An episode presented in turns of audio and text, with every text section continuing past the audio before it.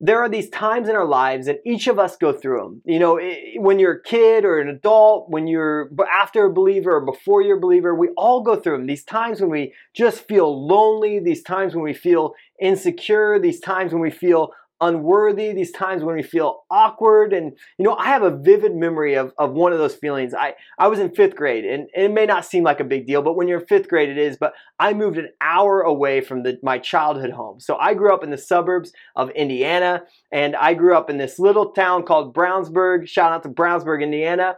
And we had just decided as a family that we were going to move to closer to my grandparents, an hour away to this middle of nowhere town, New Castle, Indiana, to live there closer to family. And so it was fifth grade, and I remember it was midway through the fifth grade, and I was going to a new elementary school. Talk about this time of feeling awkward and feeling lonely and feeling insecure.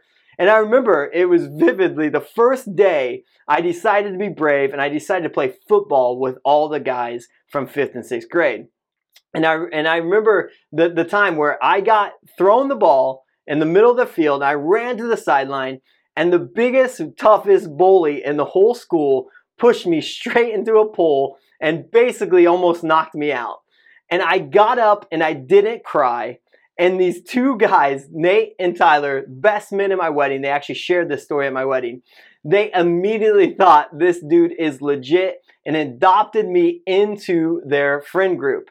And from that moment, there was something that's really powerful about being adopted in or being grafted in or being brought in in, in a time where we felt my, I felt myself feeling awkward and and and viewed myself kind of uh, uh, lonely or not sure what was going to do was going to happen. And awkward moving in from fifth grade to this new town, I viewed my situation, my new town, my new house, my new school completely different because of this.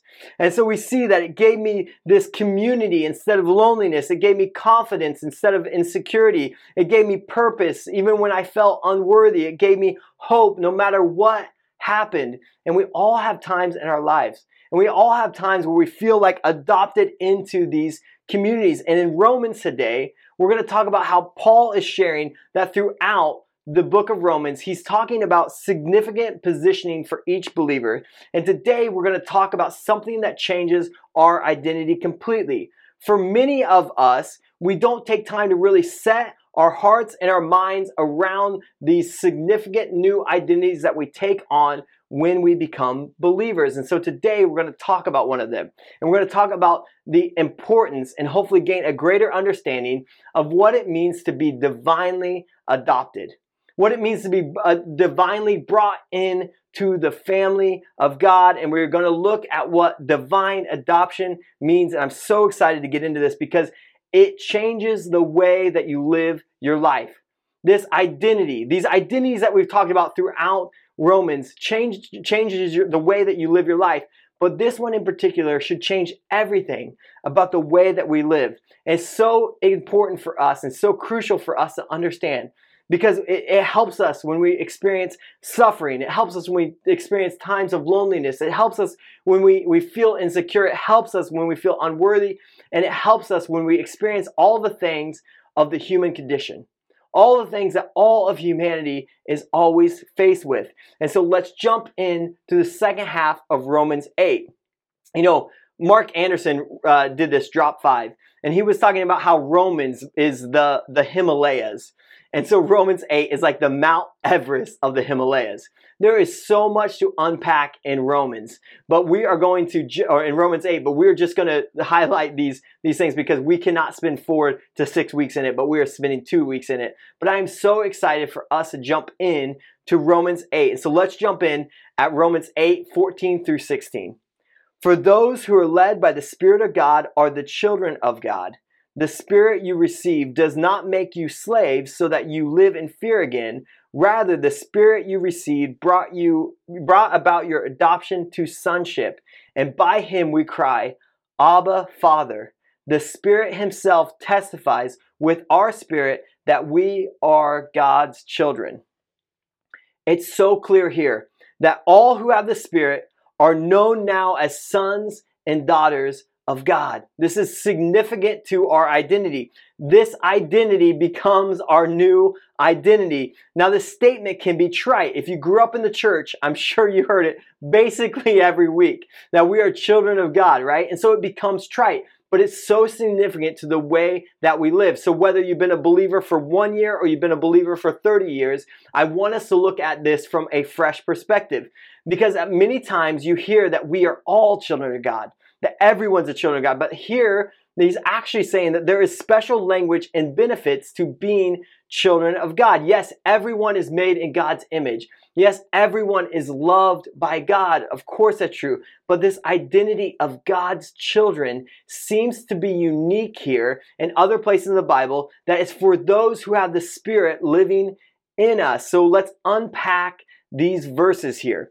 Note, note that, that it doesn't simply say that those with the Holy Spirit are this. It says those who are led by the Holy Spirit are now children of God, or now eh, sonship. We now have this sonship, right?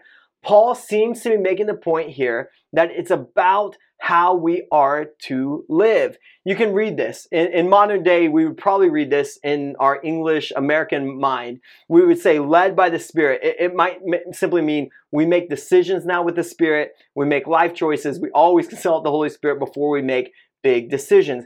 But we have to remember that in light of the context of Romans, in light of the, con- the context in particular, it's a connection back to the first part of Romans 8. So, yes, of course, we always talk to the Holy Spirit. We always spend time being led to the Holy by the Holy Spirit in all the important decisions, and we always look for guidance for Him in the important decisions. It's always important to to be in prayer for spouse, where we live, important job decisions, whatever that looks like. Of course, it's saying that too, but it's also saying here that being led by the Spirit, we truly can win over sin in our lives. we can actually overcome challenges in our lives. We can fully live into our new selves and find freedom and liberation when we are led by the Holy Spirit. It's so much more than simply making decisions. He's saying that it's not merely feeling the Spirit. It's not nearly like we come to a worship set, we come to a song, we come to a, a, place where the lights are flashing and the, the noise is on point and we feel the Spirit. He's not saying that. It, it, it's not saying that we get goosebumps when we just when we when we get the right music, or that we're even supposed to chase the Spirit. That somehow we go, bounce from church to church to just try to get these feelings. He's saying those who are led by the Spirit. And so, what does that mean? We actually have the ability to overcome and find freedom when we are li- when we are living with the active Holy Spirit, Spirit of God in us that is changing everything in our lives. And we talked about this. It's setting our minds and our hearts on the things that the Spirit desires. And our desire becomes the things that the Spirit desires we now hate the things that are against God and we love the things that are for God. We align and we set our minds and our hearts on the desires of the Spirit. And that's what he said in the first part of Romans 8. So when he says led by the Spirit, it's similar here of what he's asking us to do. It's setting our minds and our hearts.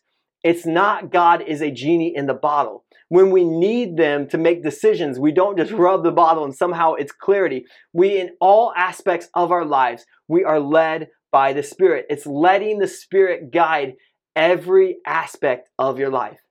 Every aspect of your life.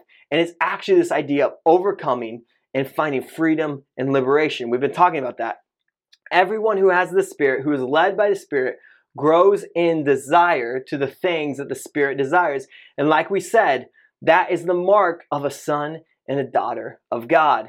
And we see that that that we are added into this divine adoption. And that's what he's going to talk about. Now remember that Paul is writing obviously to the Romans. And so when he uses this thing about adoption, he's talking to Romans who would have a cultural perspective that's much different than our cultural perspective when it comes to adoption. You know, my sister and brother-in-law, they've adopted two two kids, Avery and Zeke. If you're watching Uncle Kurt loves you. And and and they adopted two kids and and I remember the first time I met them. Instantly, adoption is this amazing thing, right? Because as you meet them instantly, they are just part of your family. I love them as much as any of the kids in our family. There is no difference. but the motivation to adopt in the Roman context was different than times today. Adoptions today is about placing a child into a family where they can be loved. But Roman adoption was different because it was aimed at providing a suitable male heir for when the family patriarch died. They needed an heir to give all their wealth and all their things and their family name to. And so, most often, Roman adoption would occurred when a wealthy person didn't have a son or really a have a suitable heir for their estate and for their their incredible wealth.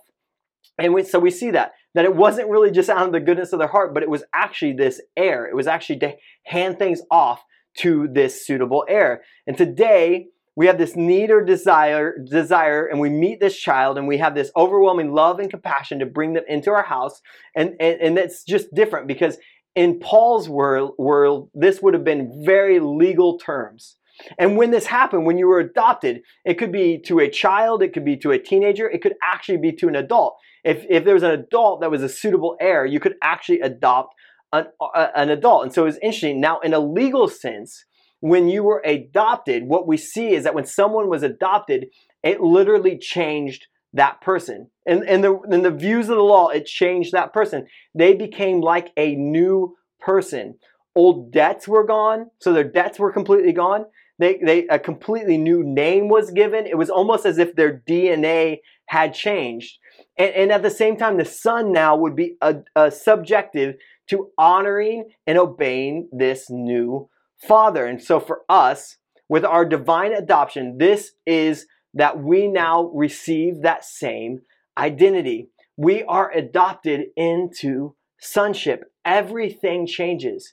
Our new self is put on and everything changes. It's clear in this statement that at one time we were all lost, right? We were all not in a relationship with the Father. We didn't have the Holy Spirit and and we we were all orphans but because of the father because of our father through Jesus Christ by the Holy Spirit made legal acts for each one of us and we are now adopted when we believe when we are led by the Holy Spirit. And it's costly for the father.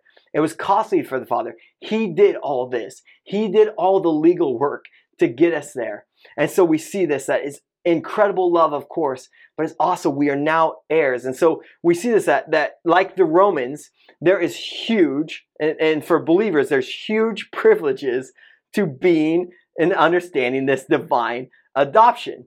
We are now, this sonship is actually, there are huge privileges that we get. So let's unpack those a little bit. Number one, we now have authority. Verse 15, it said, We are not a slave but sons. Remember, we were we're in the family room at this point. We were, we were in the courthouse. We've talked about this multiple times. We were in the courthouse, but now we move into the family room and we see that we are a family member. And when you are a family member, you have authority. God has given us authority over sin and the schemes of the enemy. He's given us authority over, over, over the enemy and the schemes of the enemy in our lives and in our towns and in our neighborhoods and in our families. We have to understand this that we now have authority. We now interact and live in a world that belongs to who? Belongs to our Father. We're adopted in. This world belongs to the Father. And so many of us believers are not walking around with this identity and we're not walking around with this authority. We now walk around our cities, our neighborhoods with authority as the sons and daughters of God. And it's so critical that we understand this. I believe that Satan, just look around, I believe that the enemy is taking territory in our towns, taking territories with people in our families, he's taking territory maybe even in our own lives. And because we either don't understand this or don't live up to believing that we have authority, that we have authority as sons and daughters of the of the of God, who be, everything belongs to Him. And so we see that we have authority, that we are grafted into this family through divine adoption. And we have this authority because in every aspect of our lives, we are now led by the Holy Spirit. 2 Timothy 1 uh, 6 through 7 tells us, Therefore, I remind you to stir up the gift of God which is in you through the laying on of my hands. For God has not given us a spirit of fear, but of power and of love and of a sound mind. Believers, you are now sons and daughters. You are led by the Spirit, so you have authority. Now, point number two, we see we now have security. Again, in verse 15, we see it tells us we are sons and daughters, which means that we do not live in fear. We are not to fear, but we are to enjoy sonship. We are to enjoy this adoption. If you are a servant, you have to obey out of fear of punishment. You have to obey out of fear of losing your status. You have to obey of, of the fear of losing your job and just being lost with all your livelihood but we are actually in a child parent relationship. And so this changes everything because we see that this security now allows us that we don't have fear to lose the relationship, right? We are adopted in. And point number three, an important one. If, if we haven't nailed anything this last year, this is what we keep hitting. We now have intimacy we now have intimacy. At the end of verse 15, it says, By him we cry, Abba, Father. And we, and we see this. Abba was an Aramaic term, and I'm sure you've all heard this, but it's literally translated daddy, right? It's the most intimate way that you can talk about the Father in terms of a deep endearment and intimacy that we now have with God. And so we see Jesus use this term to speak to God. We know that. But Paul is, is likely using this phrase because he knows that this is how Jesus talked to God. And so we are now grafted into the family, and now we get to say, Abba, Father. So, like Jesus, as we cry out to Abba, Father, the Spirit somehow comes alongside us and gives us assurance and intimacy to remind us that we are truly in God's family. We now have Abba, the provider, and the protector and the great I am, the one who all this belongs to. We are now in an intimate relationship through divine adoption with God. And these three things change everything about how we interact with the world. Uh, you know, if I were to do this, I would throw up a picture of wild horses running through the field, just complete freedom, right? We have freedom and, and, and liberation but we also interact with the world like that with that much power because we have authority, we have security, and we have intimacy with the God of the universe.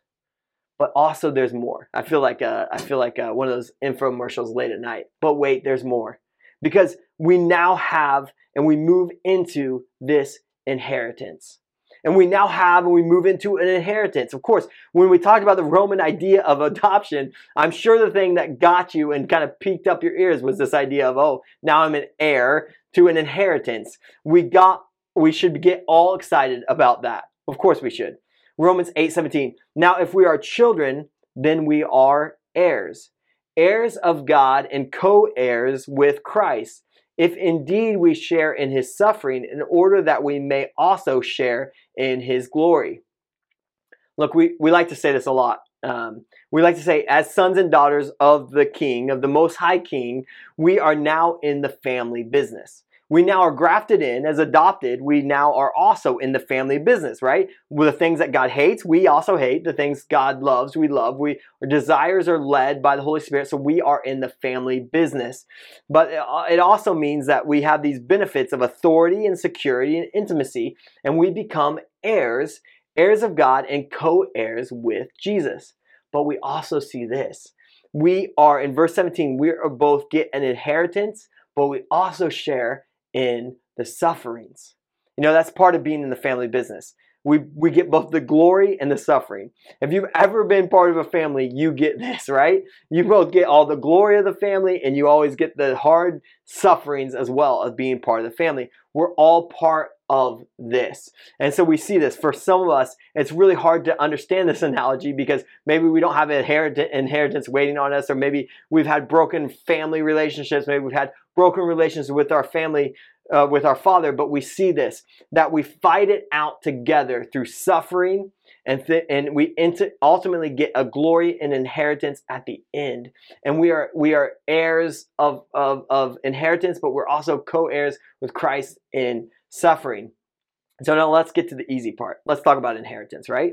These passages mean that there is an incredible future. There's no other way to translate it. There is an incredible future for you and for me. The inheritance is there is this incredible future. All of us, all of those were, were loved, and, and, and, all the kids were loved. In ancient time, there were all uh, there would be a lot of kids. Each family would be a, a lot of kids, but there would only be one kid that would get the the lion's share or the majority of the inheritance, right? Of course, uh, usually the oldest son or whichever one was chosen to be the heir. And so we see this that this there's an incredible future, but for each one of us that that that we all get this huge share of the inheritance. There's this incredible thing where where uh, somehow all of us are heirs of God, right? Not just one of us, but we all share in the weight of the glory. We all share in the wealth and the glory. You know, Paul is saying that what we are going to experience is so grand and so glorious that it will be and, and feel as if we alone had gotten the most. There is enough to go around that it seems like all of us get the lion's share of the inheritance of God. This is so incredible for us to understand. If you believe you are now an heir, all of us, you, me, all of us are inherit are heirs of God. And so this is an infinite times better than when Oprah said, you get a car and you get a car and you get a car and you get a car. Like this is incredible. It, there is enough to go around and we are going to be, this is going to be revealed to us and an incredible glory that we don't even understand. And it's because of what the Father, it's because of what the Father did that we get this inheritance through the divine adoption. It's an incredible promise. And at the same time, we get to share in the sufferings as well. You know, here's a statement that you all understand. We as Christians will suffer. I just put it out there. We as Christians will suffer. There, there's this move in the in the West and in America. I'm just going to put it out there. But in particular, it, it's leaking into Christianity. I feel like lately, but it's leaking into the Christianity that we can live, that we deserve, that somehow we can strive for and never suffer. Like there, there is this, there's this, the creation of the metaverse. If you're following any of that, the creation of the metaverse is this, right? We're to create a false reality so that none of us ever suffer. But throughout the Bible, it's clear that there will be suffering. We're to talk about that a little bit later in this sermon because it's to be clear that you cannot get away from that no matter how much time you spend on the metaverse. If you've ever spent time on the metaverse, I have not, but I'm just going to say it, it's just a false reality. And so we see this that, that we have companies that are trying to create false realities to believe that we have moved past suffering, but it's not simply the case. And so Paul is saying not only believers will you face the same pain that all the world faces and that humanity faces as just part of the human condition, but we will also face suffering because we are Christians. It's very important for us to understand that. Jesus did. So, as co heirs with Christ, with co heirs with Jesus, not only do we share in the inheritance, but we also share in the suffering. Christ faced rejection. Christ had to stand up against sinfulness. Christ had to share his salvation with people who didn't want to hear the message. In the same, in the same way, if we stand up and speak out, we will face suffering. This is our new identity. This is part of being divinely adopted. We now are in the family business. And with this glory comes suffering. But each of us, there are, we produce attitudes or character. This suffering produces character and attitudes be, to make us more like Christ. Let's read 1 Peter 4:13. But rejoice inasmuch as much as you participate in the sufferings of Christ, so that you may be overjoyed when his glory is revealed. This is where we see most people falling off when it comes to this discipleship journey. Do you feel it? Many people will profess that they're Christians. Many people will seek to live God's way for a short time, but in times of suffering, when things get hard, we may see, we may kind of fall off from this journey. But as a church, we are called to become mature believers. So we push through suffering. All of us help each other push through suffering because we're all going to say we're all going to see it. You know, in some ways, we as a church have basically tried to create the metaverse in some ways. We have tried to make it easy. We've tried to make it safe.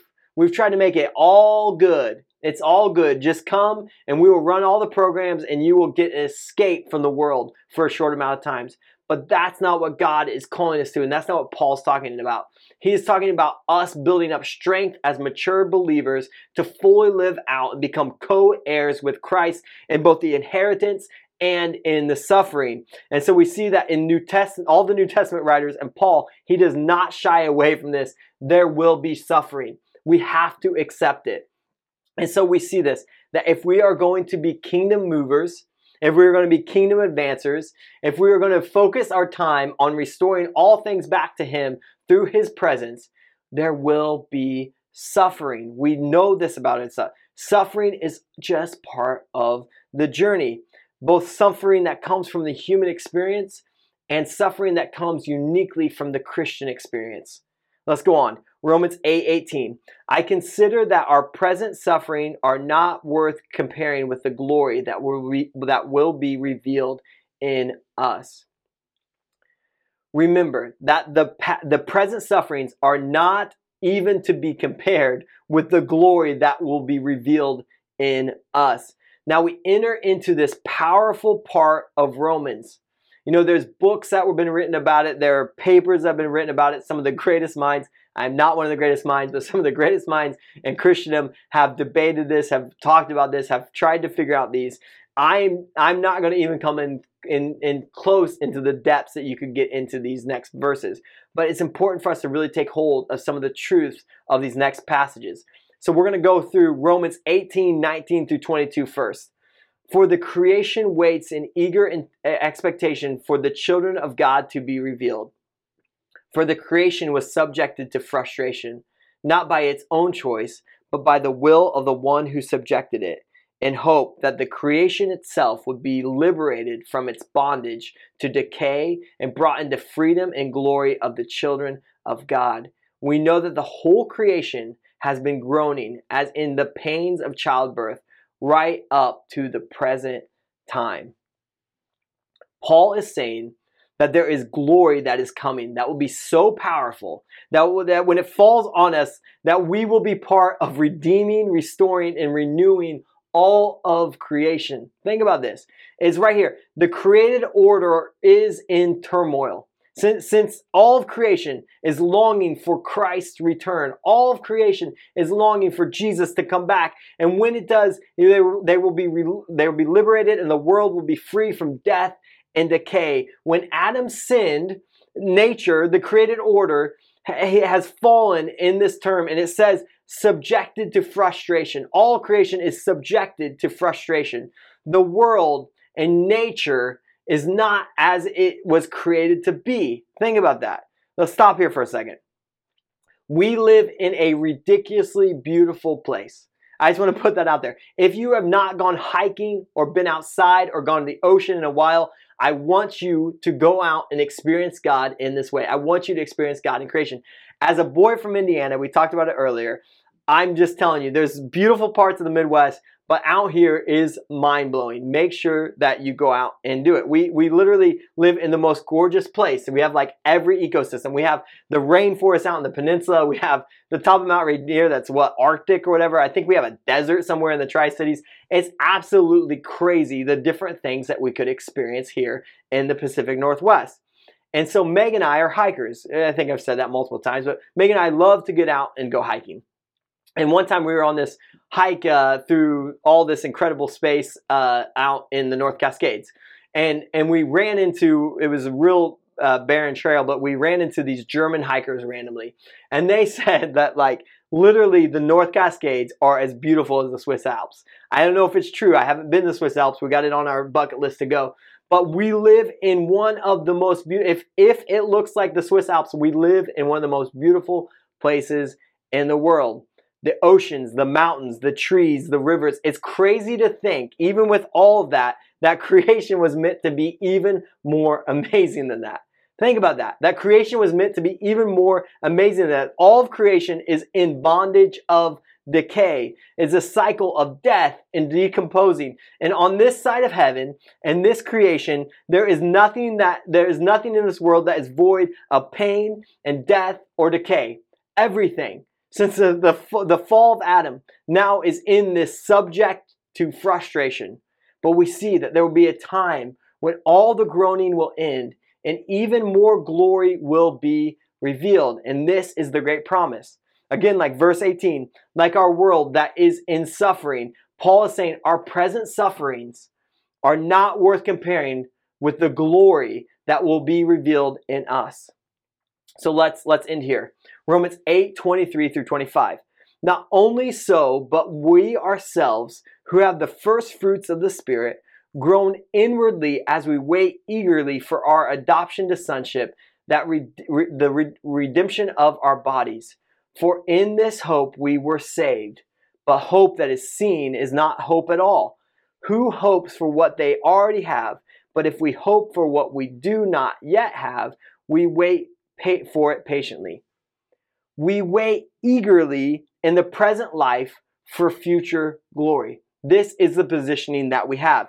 We, we, we will have present pain. We will experience suffering. We will have pain in this world. But we groan inwardly, like it says that all of creation does. We as well groan inwardly. We have the first fruits of the Spirit. This is what it's saying. Literally, that's the first batch. We have the first batch of the Spirit. We have a taste, but just a taste of what is to come. It's incredible to think about. It's hard to get your mind around. Paul is saying that total freedom and freedom from the effects of sin and freedom from the effects of death will be gone one day. So we eagerly wait. And during this waiting, we have to understand that we are adopted, that we have this identity of adopted. We have become family members, we have become heirs. But in the waiting, we will still face present sufferings. We will face sickness. We will face diagnoses. We will face money challenges. We will face anxiety and worry. We will face uh, heartache. We will face rejection. We will face ridicule. We will face you fill in the blank. We will face all of that. And we know that we are not what we will be one day. And we hold on to that and we wait patiently. And it says, we hope. We hope for what we do not yet have. And so we take this positioning because in the meantime, there's something powerful that we have. So let's keep reading. Paul says it in Romans 8 26 to 27. In the same way, the Spirit helps us in our weakness. We do not know what we ought to pray for, but the Spirit Himself intercedes for us through wordless groans. And He who searches our hearts knows the mind of the Spirit, because the Spirit intercedes for God's people in accordance with the will of God we find this. We find that the Holy Spirit is active in our present day sufferings. The Holy Spirit is active in our present day suffering.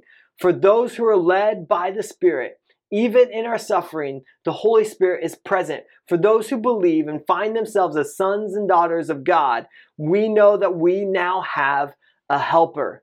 And, and we see this that there, when we have no words to pray, the Spirit intercedes. There are times when we don't even have the words. Maybe you've never experienced that, but someday you will. Trust me. Maybe you haven't been in that much suffering where you don't even have the words, but I'm telling you, someday you will. Maybe you're in a season right now where you don't have the words, and that's okay. Maybe you're in a situation in your life, maybe you have a situation in your life that you don't have the words, you don't have it figured out, you don't know where to go from here we don't know what to pray for. It says that. There will be times where we don't. When things seem too confusing, too tough, too painful, if we're facing loss, if we're facing despair, if we're facing hopelessness, we see that the Spirit Himself intercedes with groans that words cannot express. Sometimes, even when you know that you have authority, Sometimes, even when you know that you have intimacy, even though sometimes you know that you have security, as children of God, suffering may make it hard for us to live confidently into those identities. It might even be hard to pray. And the Holy Spirit is so kind because it says this it helps us approach Abba Father, the intimate name that we can, we can now call him as sons and daughters of God. Eh, the Holy Spirit helps us approach Abba Father with groans and the right words. It's amazing. We see that God is in the midst of simply doing this. He's searching our hearts and aligning it to His will and the mind of the Spirit. And we find that in great times of needs, and great time of loss, and great time of decisions, and great time of pressures, we see for that we get the Holy Spirit to come in with groans like all of creation and connect to Abba Father. It's amazing. This is a fountain that most of us remain untapped as believers. Matter of fact, I've actually just really been trying to do this in my own personal prayer life. I've been working on it. If all of creation is groaning, if all of creation is waiting for the day for this glory to be revealed, waiting to be fully restored back to God, when we are in a time of suffering, we too are just waiting for the glory of God to be revealed. Can we just spend a little time just sitting in the Spirit? That's my question. Like that, that's what I've been working on. Just spend some time sitting in the spirit. When you don't even have words, when you have that situation that has been there for years maybe, and you're like, I don't even know what to do with it. Can you spend time sitting in the spirit? Letting the Lord search your heart and aligning your heart to his will. That's what's happening. And it's happening through the Holy Spirit. No words, just groans. I know it feels weird, but no words, just groans. You know, to groan along with all of creation. I, I, am going to put a plug in here. April 6th, Wednesday, at 7 o'clock here at the new church, People's Plaza, we are doing Kingdom Come Prayer night. We are literally going to be just singing a few worship songs. Then we are going to spend time in prayer for an hour. I know that's intimidating for most people, but spend time for an hour because we have to get our prayer life right. We have to let the Spirit just come and say, Lord, have your way because we want the kingdom to come now in our present sufferings, no matter what you're dealing with, spending time with God to align your heart with His will through the Holy Spirit is what we're all about. For this church to align our hearts with His Spirit, with His will, is all we're about. In this city, in this town, we desire that God's will be made known and that He aligns our hearts to the things that His Spirit desires in Kingdom Come Prayer Night. Please, please, please come. I know it sounds sounds wild just to spend an hour in prayer, but it will be so fun. And we're just aligning our hearts to what the Spirit has for us. We will be reminded daily of our divine adoption.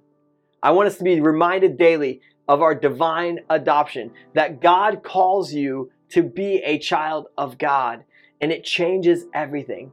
It changes everything in the way that we interact in the world. And we see it that through His work, through His Son, Jesus Christ, that we are now saved. We are now in the family. And yes, we share in the sufferings, but yes, we share in the glory. We inherit, we're heirs of the glory. Can you take on this identity? Church, if we take on this identity, we will be moving and shaking. If we understand that we have authority, that we have intimacy, that we have security, and that we have an inheritance, but it all comes with suffering, it changes everything on the way that we, we look at our divine adoption because when we do, we will find freedom in challenges, in our past hurts, in any present pains. And Romans is saying, in this part of Romans is saying, God desires freedom and liberation for all of creation, and that means you and me. So let us pray for us. Heavenly Father, we thank you we thank that you that you did all the work on the cross. As we enter into this holy week season, we thank you that you sent your son to die for us. And Lord, that you, when he was raised from the dead and back up into heaven with you sitting on your right hand, that you left your Holy Spirit down here for us. Lord, that we that we get to live in the life of the Spirit, that we get to be sons and daughters, that we get the Spirit of God in us, Lord Jesus, and that we are led by it on a daily basis. And we thank you so much for what privileges that gives us. We thank you for the, the inheritance of the future glory that we'll experience. We also thank you for the sufferings because we know that in our sufferings, you are making us more like Christ. And that's what we desire in this church. Make us more like Christ Make us more like Christ. Make each one of us listening just more like Christ. That's what you desire for us, Lord Jesus. We pray, Lord, that you would just be revealing yourself to each person listening to this. Lord, for those that are going through pain and have past pains and hurts that they need to be resolved, Lord, will you just help them to just pray in the Spirit this week? Lord, that they would just let the Spirit groan and that they would align their hearts with your will. And we love you with all that we are. In Jesus' name we pray. Amen.